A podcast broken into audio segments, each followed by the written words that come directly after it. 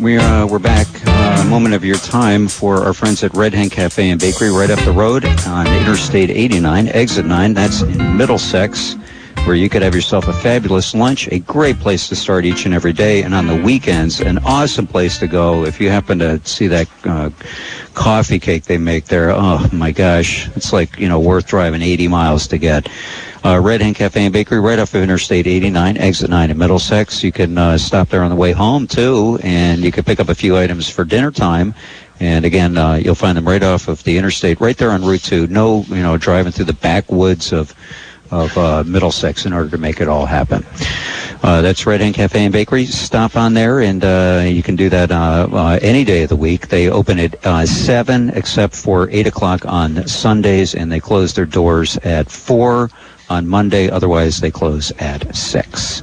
Let's give a nice from Radio Vermont welcome. Welcome back to the program, Senator Joe Benning, who is the Senate Minority Leader. Senator, thank you for joining us. How are you this morning? Thanks for having me. What a surprising day here yesterday at the Statehouse. Your fellow Senator Norm McAllister was arrested. Can you just give me your reaction to what happened yesterday? Well, I think everybody is very sad today. The reaction yesterday was one of complete surprise, and all of us are still trying to assess what's going on. Do you know him well? I think I know him fairly well. He has been the minority assistant leader, and we've met on a regular basis throughout the session.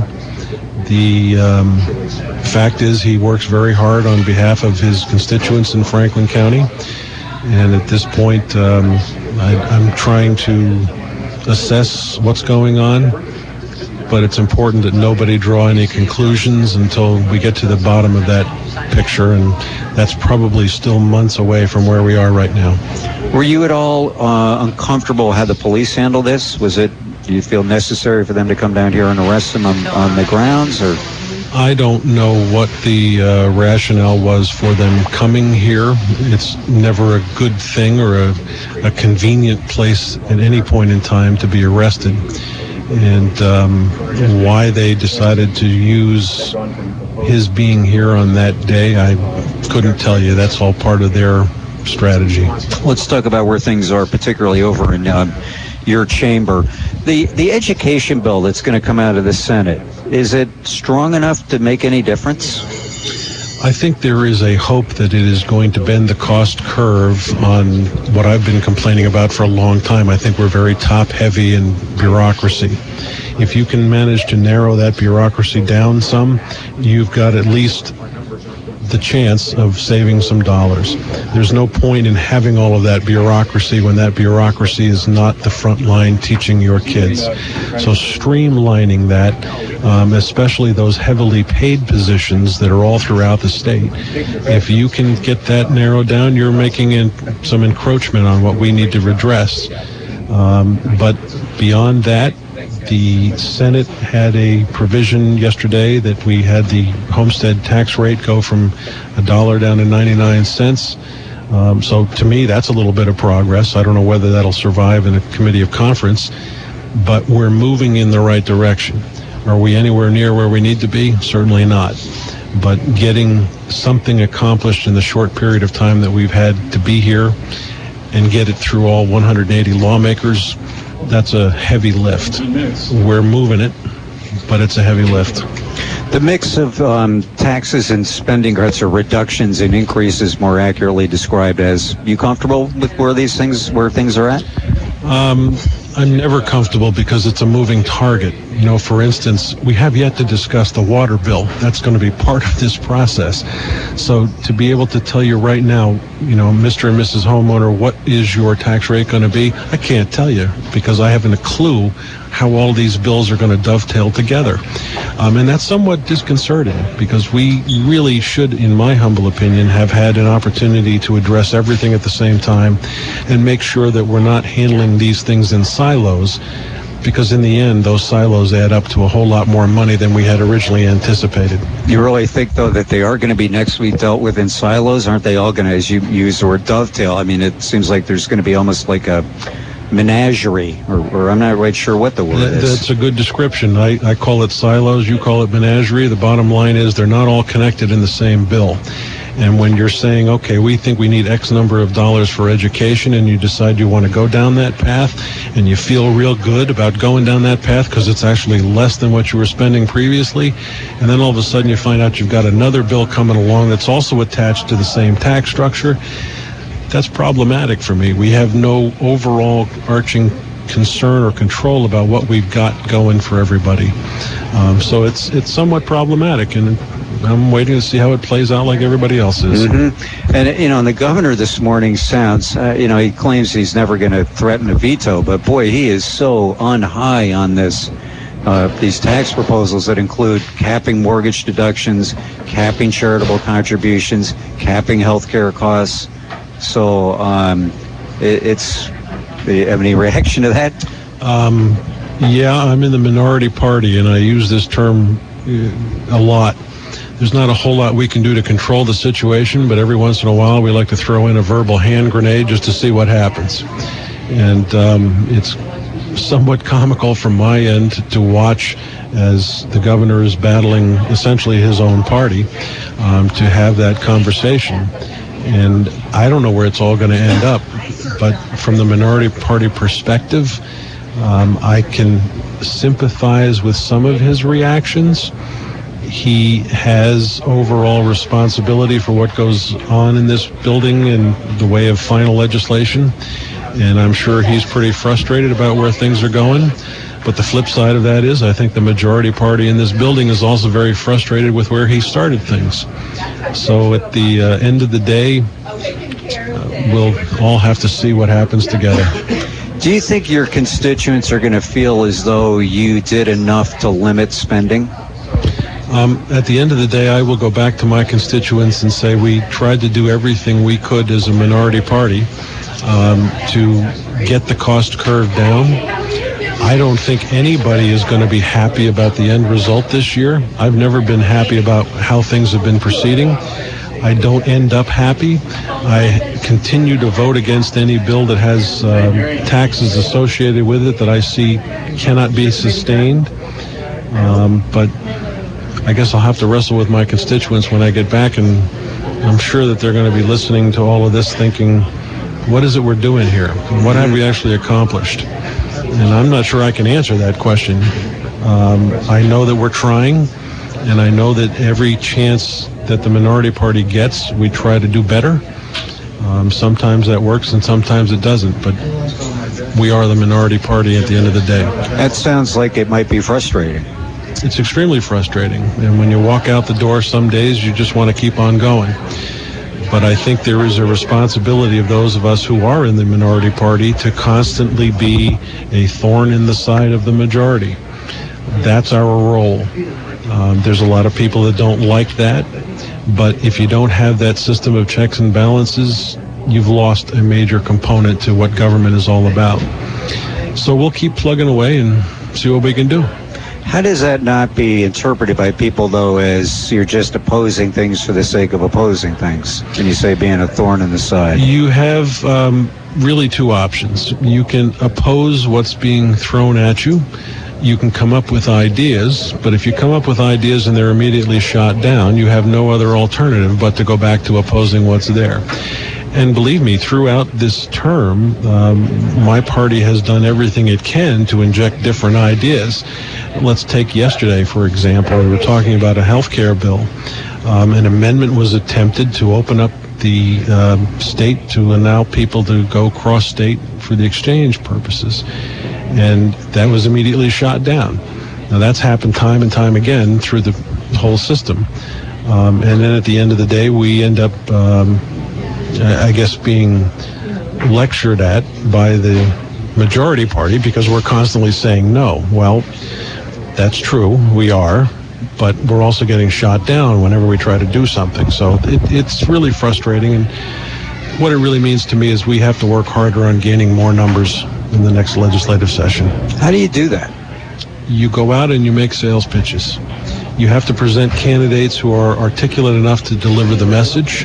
I think the public right now is very ripe for the conversation because everybody is frustrated about the way things are going in this state. Our taxes continue to rise. The programs that we have instituted, major programs, are not working properly. And you constantly have to go out and make a sales pitch. There's an issue that I've been talking about on my program this week. We had some folks in talking about the Department of Labor and these audits that have been going on with, in particular, contractors seem to be one of the targets, concerned about whether people are being classified correctly as independent contractors or as employees. You hearing about this from your constituents? I'm not hearing about it from my constituents. That's not something that was raised on my radar during the campaign season. I've heard about it in this building. There are certainly legitimate concerns, and I can throw out one contractor who was doing things, and that's Gruber. That may be separate and apart from the question that you're asking. John Gruber? Yeah, Gruber. Okay. But, the entire approach to how you deal with contractors and labor issues in this state has been a mess, in my humble opinion. And I don't know how you get to change that without having people constantly object and call for investigations where necessary. So I sympathize, but that particular issue you've raised is something that, in my opinion, was brought up late in the session. Mm-hmm. It's actually a really a much different question than I think what you're talking about. This is really people that are contractors hiring like a tiler to do a project in your home, and then whether the contracting company has to give them a 1099 or a W-2. Right. As I said, I think that issue came up very late in the session. It was nothing that my constituents were yelling and screaming about during the campaign. You will come out of here with a lake bill, correct? Good question. Well, what do you think? I think there is a desire to clean up Lake Champlain.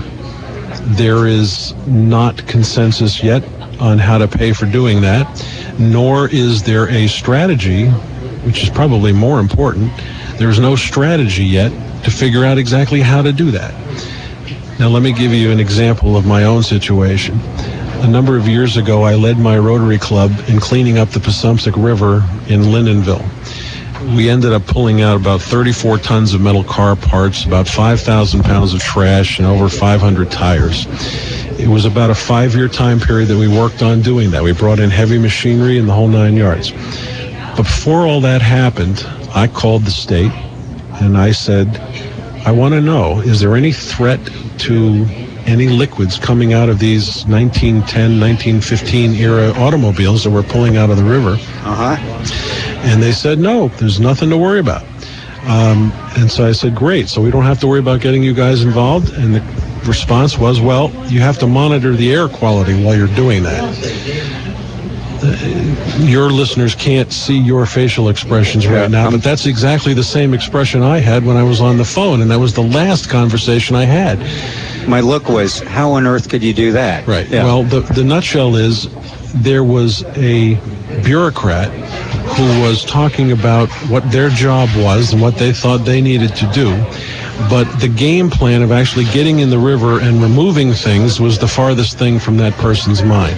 Lake Champlain is the same way. Nobody has yet shown me, anyway, the mechanical device necessary to clean up Lake Champlain.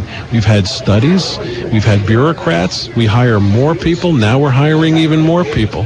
And you keep throwing tax dollars at the situation, but the lake isn't any cleaner than when we started the conversation.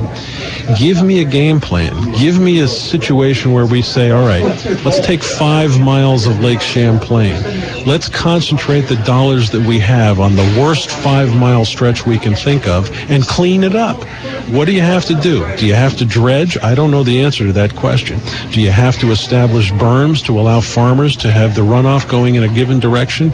I don't know the answer to that question, but those are the mechanical steps you need to take in order to clean up the lake. Now, if we don't do it ourselves, the feds are going to come in and they're going to tell us we have to change what's going on with our with our wastewater treatment facilities. Yeah. Those wastewater treatment facilities are a minute portion of the actual problem of Lake Champlain.